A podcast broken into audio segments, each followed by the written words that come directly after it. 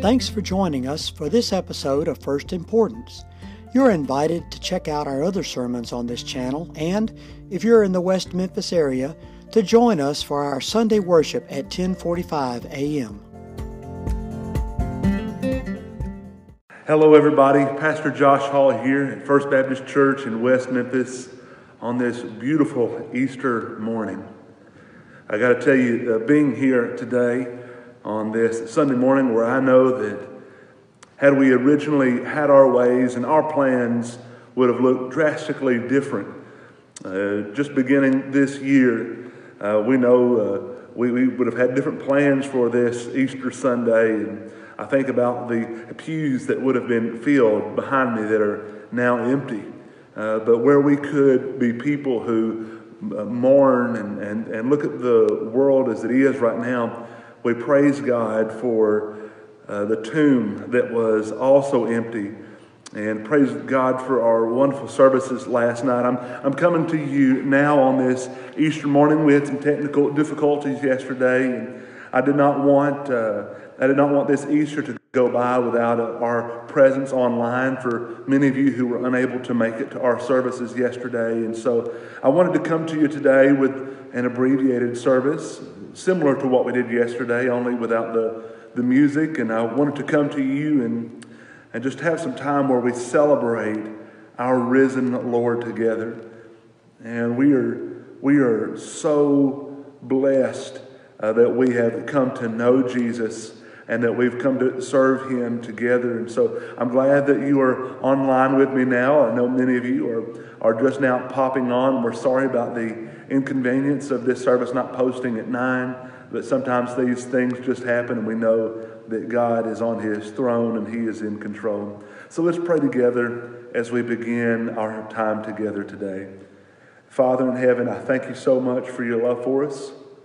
I thank you for another opportunity that you've given me to share your gospel, your good news that you've entrusted to me, that you've entrusted to us. Lord, I pray that you would strengthen us for the days ahead. Father, I thank you that you are victorious over the grave and that you've promised victory to all those who would repent and believe. And Father, I pray that today you would use me for your glory. And Father, as people log on to Facebook now, as people join us uh, later in the day as they watch this video, Lord, I pray that your people would be blessed. And Father, for those who have yet to come to know you, that by hearing this service today, they'd be convicted of their sins, they would repent and turn to Jesus, who is worthy of everything. And it's in his name I pray these things. Amen. As we celebrate Easter today, we bear witness to the events that we, uh, that we come to know as Holy Week, or we, we bear witness to the life and the death, the burial, and the resurrection of Jesus Christ. These set of events are as baffling as they are beautiful. They're as grotesque as they were glorious. A set of events in human history that were unfair, in the sense that it is unfair that someone as holy and righteous as God's one and only Son, Jesus, none like him, that, that someone as holy as he would bear our sins. And yet, as we see it as being unfair, God would look upon it and say that it was just. And it pleased God to do so. We celebrate and we bear witness to a set of events that display God's perfect wrath and His infinite mercy and grace. And many texts that we could have gone to today to examine the resurrection of Jesus we could have gone to anywhere in the Gospels and, and we could have seen in real time as, as uh, the, guard, uh, the, the grave was guarded by Roman soldiers. We could have seen in real time as the stone was rolled away and as the ladies came to the tomb to, to prepare Jesus' body. We could have, we could have seen that the, uh, that the angels uh, told them uh, that he is not here, he is risen. There's several places we could have gone to. We could have gone to 1 Corinthians in chapter 15 and we could have looked at the certainty of the resurrection. And I know that there are many questions. Even if you go online and you search today, you'll find many people who question the resurrection. In, in chapter 15 of the book of 1 Corinthians, Paul assures us of this certainty of the resurrection of Jesus. We could, we could go throughout all of Scripture and, and learn of the, of the power that the resurrection gives us, the life that the resurrection promises us. We could go to the book of Revelation and see the future that the resurrection promises us. But what I would like for us to do today is I would like for us to go to the Gospel of John in chapter 14 and in verse 6 and examine something very important. Jesus, on his way now, determined to go to the cross, Jesus is sharing with his disciples some information that they need before he goes. And in John chapter 14 and verse 6, Jesus tells his disciples, I am the way and the truth and the life. No man comes to the Father but by me.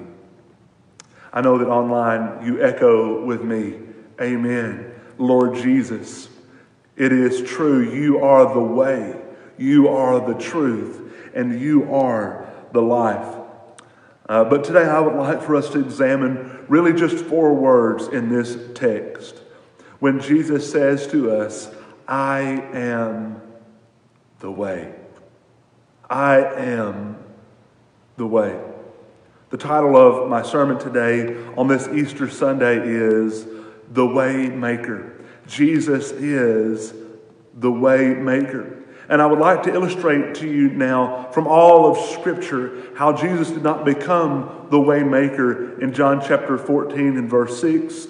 He did not become the waymaker on the cross nor by the resurrection. All of those are proof that he has been the waymaker all along.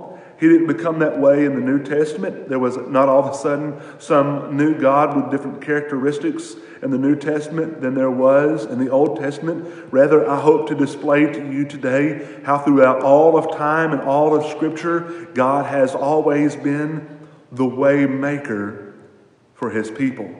He has always been the way for his people. And so now I would like for you to join me online and going throughout Scripture and, and traveling throughout time and examining this timeless principle of Jesus being the waymaker. If you have your Bibles, I would encourage you now to turn with me to Genesis chapter 3.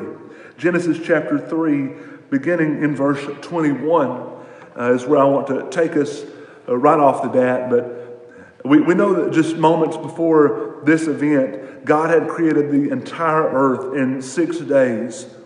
It took really no effort from God. He spoke it into existence by His infinite power. God spoke everything that has ever existed, He spoke it into existence. And on that sixth day, God created man and He created woman. And it was a special, special day as he created them in, in his image and gave them rule over the earth. And he placed them in a garden. And he had but one rule for them. He wanted them to enjoy the garden and enjoy life without death and life without uh, sickness and, and life without the, the, the pains of sin and so he, he told them, Enjoy this garden, but over there, Adam and Eve, there is a tree that I have placed in this garden. It is the tree of knowledge of good and evil. And I'm telling you now, do not eat from the fruit of that tree, for on the day that you eat of the fruit of that tree, you will surely die. I can't imagine that it was many moments after God had left them in that new environment that He had created for them. I can't imagine it was much longer after he had, he had left them in, the, in those moments that Eve had approached that tree and she had observed how beautiful that fruit was and the serpent tempted her and just like that Adam and Eve failed and rebelled. They squandered the prosperity of all of their posterity. All the life that we could have enjoyed was thrown away in just that moment, in that act of rebellion. And immediately they were afraid and they went out and they hid themselves and they made for themselves, they saw that they were naked and they made for themselves clothes sewn together from fig leaves, clothes that could, that could uh, not protect them from the world that they had now created, the world that they had now transitioned from God's perfect creation into now this fallen, fallen world. And so there they hid, vulnerable, scared. And as God came into the garden, He called for them. And when He pointed out to them their sin, He pointed out to them their failure, He very justly and righteously brought a curse upon them and upon all of their descendants because of their sin. They would no longer live in this perfect garden. They would no longer live a life free from pain. They would no longer live a life in fellowship with God, but rather they would live a life in disobedience, and they would live a life plagued by death and, and sickness and ensnared by their own sin. And there in that garden, as they cowered before their Lord in disobedience, as they cowered before Him in, with their fig leaves on, we see a wonderful act being displayed by God as they are being evicted from this garden because of their sin. In Genesis chapter 3 and verse 21, the Bible teaches us, and the Lord God made for Adam and for his wife garments of skins and clothed them. You know, I can imagine if I were God in that circumstance, I would have told them, Get out of here.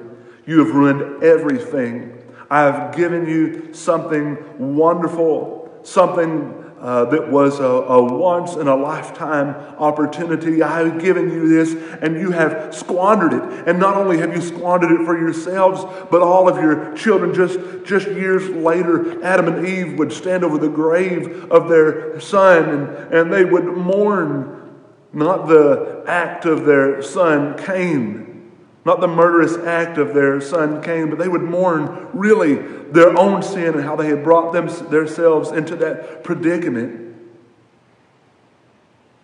But here in the garden, as they're being evicted, God shows mercy toward them, and He says those leaves won't do, do in this cold, cruel world that you have made for yourselves. And so he took a lamb and he slaughtered that lamb and he made for them clothes that would be fitting for them in this cold world. He taught them the need for the shedding of blood, for the forgiveness of sins. And Adam and Eve understood in that moment, in that act of mercy and in that act of grace, that their God was the way maker. But it didn't end there because in chapters 6 through 9 of the book of Genesis, we discover the man Noah. God had looked down upon the earth and he had seen the wickedness of the earth and how the wickedness and sin had increased upon the earth that he created. And he looked down and he regretted that he had created man.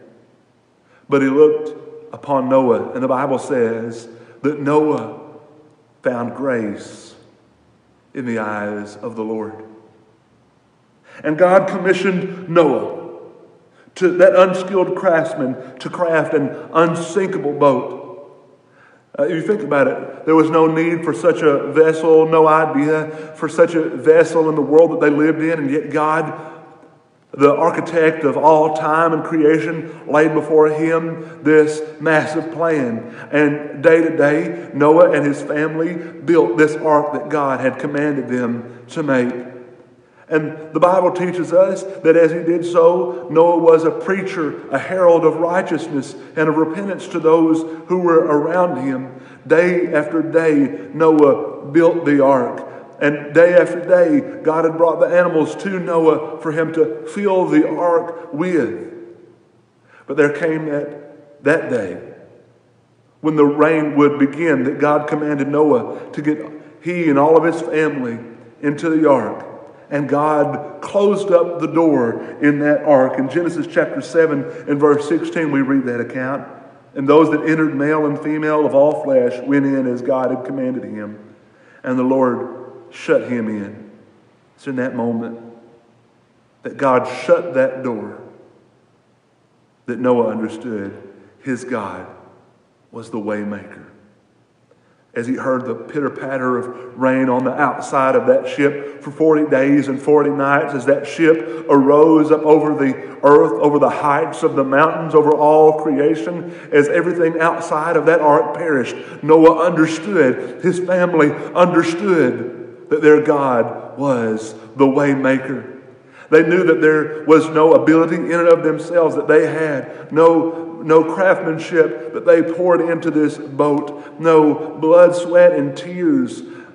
None of it could have done. It was God who was keeping that boat afloat. They knew that their God was the waymaker. And after months of being quarantined on that boat, as God caused the ark to land on top of Mount Ararat, and as He cleared the waters from the face of the earth, and as Noah left that ark, and performed sacrifice and saw God's rainbow in the sky, Noah and his family testified that their God was the way maker. But you see, it doesn't end there. If we follow on throughout the text in Genesis chapter 12, we are introduced to the man Abram who lived in the metropolis of Ur, uh, uh, economic hub of, of that world. Abram was enjoying the fruits of that world, and God called Abram to get up out of his land in Genesis chapter 12 in verse 1. Get up out of your out of your city, away from your family, and go to a place that I will show you. And he left the, the certainty, the physical certainty of the things that were around him, the riches that were around him, and he went into a land that he never actually possessed, that God promised him would be his and would be his family's. He left childless into this land. Why? Because he understood that his God was the waymaker. And in Genesis chapter 22, in verse 8, Abraham, being old in years, God finally had provided for him and his wife Sarah a child.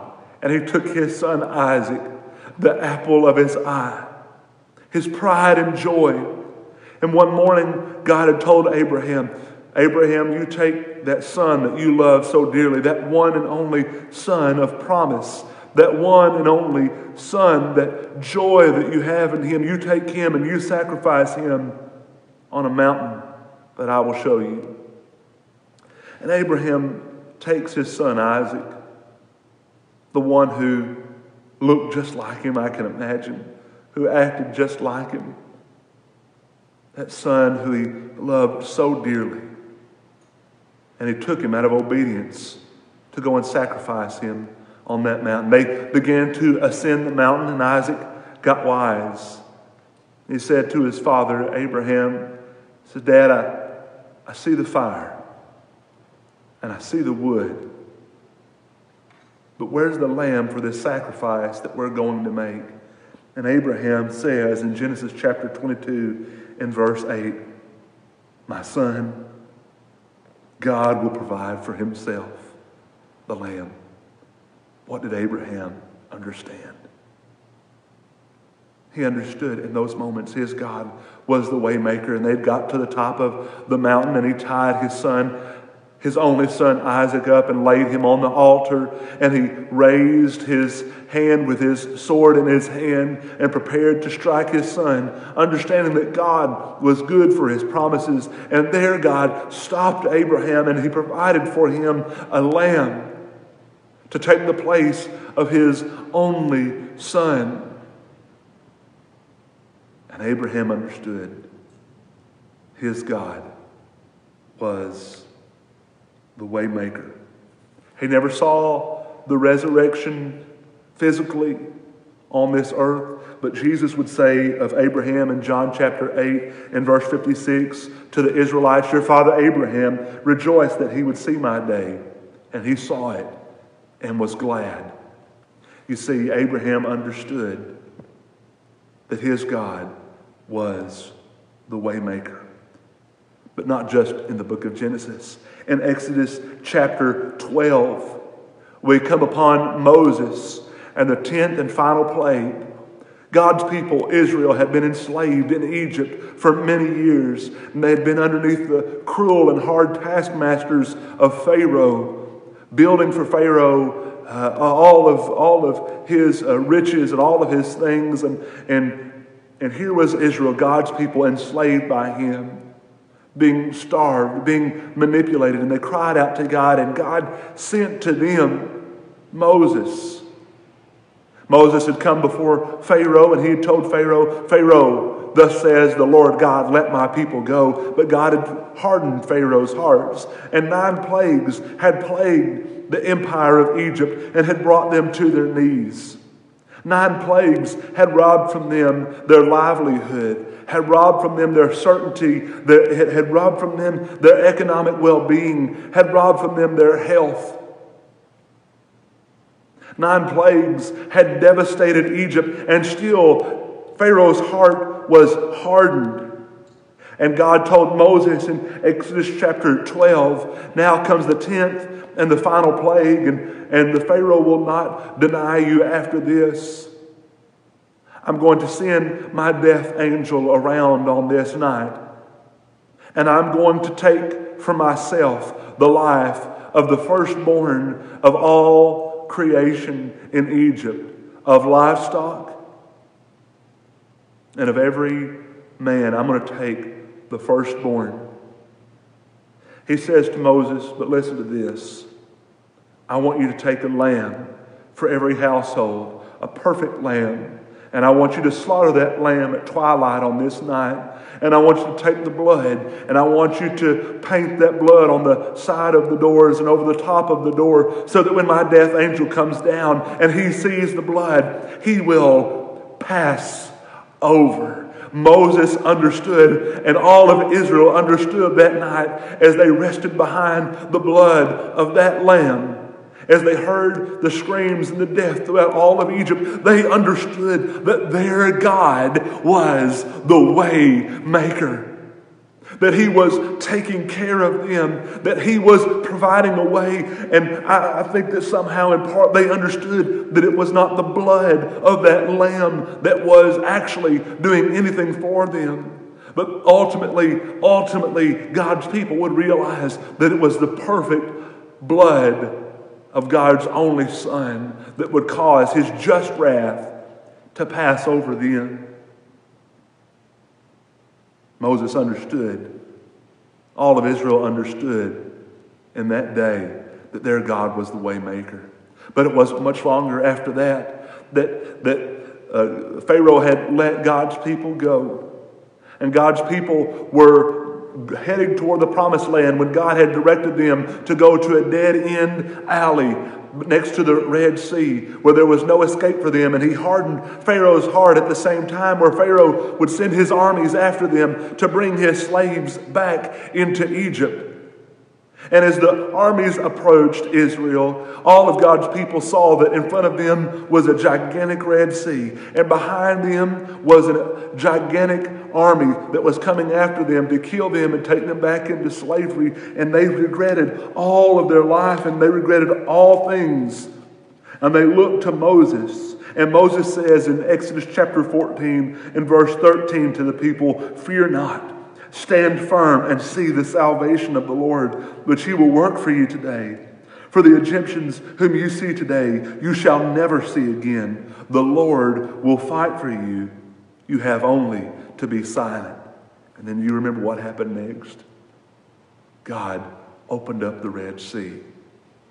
And as God's people walked through to the other side, as they ran their fingers through the water on either side, as they watched the fish dance on either side, and as they saw that behind them was a pillar of fire keeping Pharaoh's army from pursuing them any further, they understood that their God was the way maker. In Joshua chapter 5, God's people on the edge of the promised land, on the eve of battle, they understood that God was the waymaker. As Joshua looked out on the horizon, he saw an angel standing with a sword drawn in hand, and he said to him, Are you for us or are you against us? And he said, Neither. I'm the captain of the Lord's armies. Joshua understood then that his God was the waymaker. And this, this fresh new leader goes to his commanders, goes to all his people in Israel, and they're preparing for battle against Jericho. And these high uh, fortified, fortified walls before them in Jericho, they're getting ready to go in battle. And they're like, All right, Joshua, what plan do you have for us to go in to this city? Are we going to scale the walls? Hey, let's build siege towers. I've heard about it. We heard about it in Egypt. Let's build some siege towers. Hey, uh, uh, Ricky over here's got a good plan. We're going to build some. I don't know if there was any Hebrew named Ricky. That's just the first name that came to my mind. Well, he knows how to build a siege tower. We're going to go up against this wall. Or how about we scale the walls? We got some grappling hooks. We're going to be like Batman. We're going to all go up. How are we? Oh, hey, what if we? This is a little more boring, but what if we just surround the city until they get so hungry that they come out and then we win. And Joshua says, No, I, I got a better idea. God gave me this idea. We're going to walk around the city silently for six days. uh, okay? We're going to. And then, and then and then what? I mean, that's a long time to just walk around the city one, one time.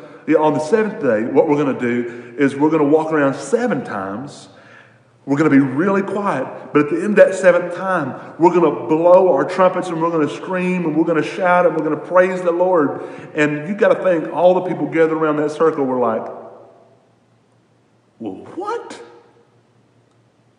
I mean, we're not going to have any energy to do any type of battle after walking around this city seven times, and then we're just going to we're going to have a church service. It doesn't seem like that's an effective battle. But you know what happened after that, don't you? When they screamed and when they shouted and when they blew those trumpets, the walls came tumbling down. And right then and there, God's people knew that their God was the way maker because only God could have performed such a victory through such what seemed like such a ridiculous scheme for their battle. But not only in the book of Joshua, in 1 Samuel in chapter 17, we're introduced to a little shepherd boy named David. And he's bringing food and supplies to his brothers who are fighting for Israel. Right now, the battle is at a stalemate the Philistines on one side of the valley, the Israelites on the other side, and in between them, a giant named Goliath. A mighty warrior who has on uh, all of the armor and who is calling out and defying the armies of Israel and the God of Israel. And Israel's king wasn't man enough to go down into that valley. He wasn't, he wasn't following the Lord. He should have the king of Israel should have been the first one down to fight that battle for his people. And yet he didn't. And, and David walks up, this little boy, and he hears, he hears this giant defying the God of Israel. And he becomes angry and he says, Won't anyone go down and fight this man? And no one will. He says, I'm going to do it. And he goes down into that valley with no armor on, with just a sling and a few stones. Some people say, well, David was certain because he, he, had, he had killed uh, uh, wolves and lions and tigers and bears uh, uh when he was guarding sheep. Uh, you know, David had mentioned that, but we have no reason to believe from what he has said that that was the reason that he was certain of his victory. But he gives us the reason why he's certain of his victory. As he goes down into this valley, Goliath is is taunting him. You're sending a child down to me? He's, he's like my kneecap size. This is going to be a bloodbath. This, is, this battle's going to take like two seconds, and David cries out to him, You come to me with a sword and with a spear and with a javelin, but I come to you in the name of the Lord of hosts, the God of the armies of Israel, whom you have defied. This day the Lord will deliver you into my hand, that all the earth may know that there is a God in Israel, and that all this assembly may know that the Lord saves not with a sword and with a spear, for the battle is the Lord's, and he will give you into our hand. And you better believe a whole host of armies of Israel knew that day that their God was the waymaker. You could go to Elijah on Mount Carmel. You could go to Jonah that prophet who ran from the Lord when he told him to, to go to Nineveh and preach repentance to that city of Nineveh. And he ran far away from God and he got in that ship. Was going in the polar opposite direction when God sent a storm to, to rock that ship and to scare all of the sailors on that ship where they emptied the entire vessel. And finally, Jonah came forward and said, You have to throw me off if you want to save your lives. And they threw Jonah out of that boat. And God had sent a great fish to come and swallow him up. And for three days, Jonah was in the belly of that great fish until God, in His grace and in His mercy, sent that fish to dry land to spit him up on dry land. And you better believe that by the time Jonah was spit up out of that fish, as he took off toward Nineveh, he understood his God was the way maker. I could tell you about those three Hebrew children Shadrach, Meshach, and Abednego in a foreign land, being commanded to bow down before the image of some arrogant king. And they wouldn't do it. And the king threatened them, I'm going to throw you into the hottest furnace that we got here. I'm going to, I'm going to make sure that, that furnace is 10 times hotter than it's ever been. And they say to him, Listen, whether our God saves us or whether he doesn't, we know that he can. But whether he does or whether he doesn't, we're not going to bow before your image. We're going to serve our God. And so and so uh, the king throws them, his guards throw them into this fiery furnace. And it's so hot that one of the soldiers who's taking them up to the furnace dies from the heat and you better believe that when King Nebuchadnezzar looked in that furnace and he saw four people standing in there, not three, and he saw them standing and doing well, you better believe a whole bunch of people believed that day that the God of Israel was a way maker. Shadrach, Meshach, and Abednego walked out of that fiery furnace knowing one thing for certain their God was the way maker. And you better believe that one Friday, with every disciple having abandoned him, with every citizen of Jerusalem that had just days before thrown down palm branches and called out, Hosanna in the highest.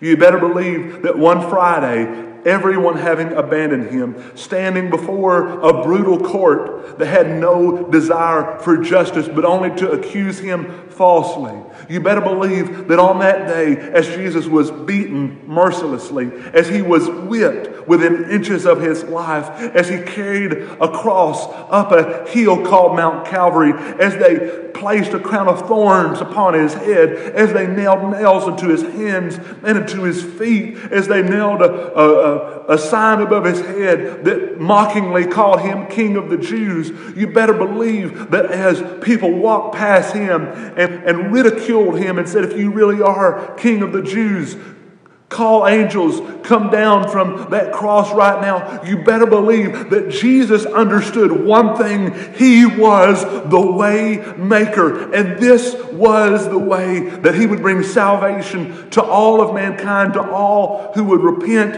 and believe that Jesus would go to that cross. He would die mercilessly as the Father would turn his face away, Jesus would take upon his shoulders the weight of the sin of the world, the weight of your sin, the weight of my sin. Jesus would take upon himself, and he would die on that cross between two thieves. But the story didn't end there. Because three days later, Jesus rose from the grave, proving that our God is the waymaker. And not only did he arise then, but he is alive forevermore. The, the book of Revelation teaches us, and all throughout the New Testament, the Bible teaches us because he lives, those who repent and believe can live forever and can have life abundantly in him. The Bible teaches us that He's coming back to get us, and we will enjoy life free from sickness and free from pain. We will live life filled with certainty. We will feel, we will uh, have life that is abundant and free. We will have life where He will wipe away every tear from our eye, and we will, we will be in His presence forever and ever and ever. And so that means even now in this moment, in this COVID 19 pandemic world, where you've trusted for so long in money, where you've trusted so long in your positions, your jobs, your relationships, where you've trusted in so many things outside of Him, right now you can understand that He and He alone, Jesus and Jesus alone, is the waymaker. Perhaps you're listening today and you have yet to call upon Jesus as Lord.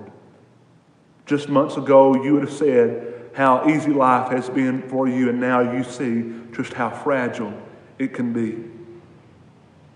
Can I encourage you right now? God loves you so much that He, even though your sin and my sin deserves death and hell before a righteous and a holy God. God wants a relationship with you. He loves you so much that He sent His one and only Son, Jesus, to come and to live a perfect life and then to die on that cross for you and for me to take the penalty of our sin. And He rose from the grave and He promises us that if we repent of our sins, that is, if we turn from them and we call upon Jesus as Lord and we live our lives for Him, He will forgive us of our sins he will make us a new creation, and He promises life that is eternal for us. Today, if you don't know Jesus Christ as your Lord and Savior, can I ask you to please repent of your sins and trust on the only waymaker?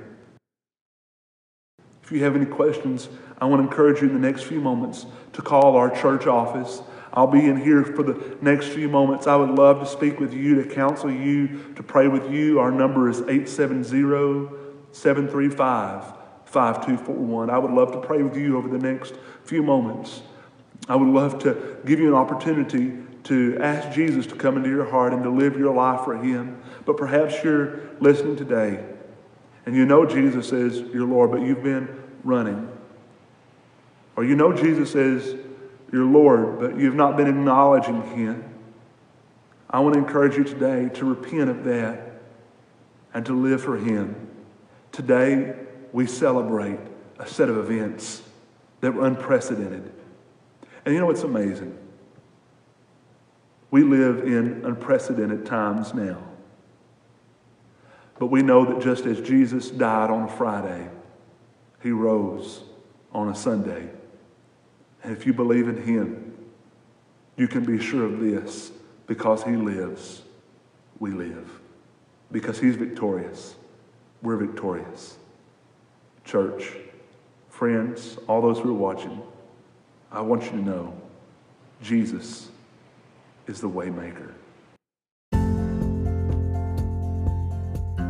Thanks for joining us for this episode of First Importance.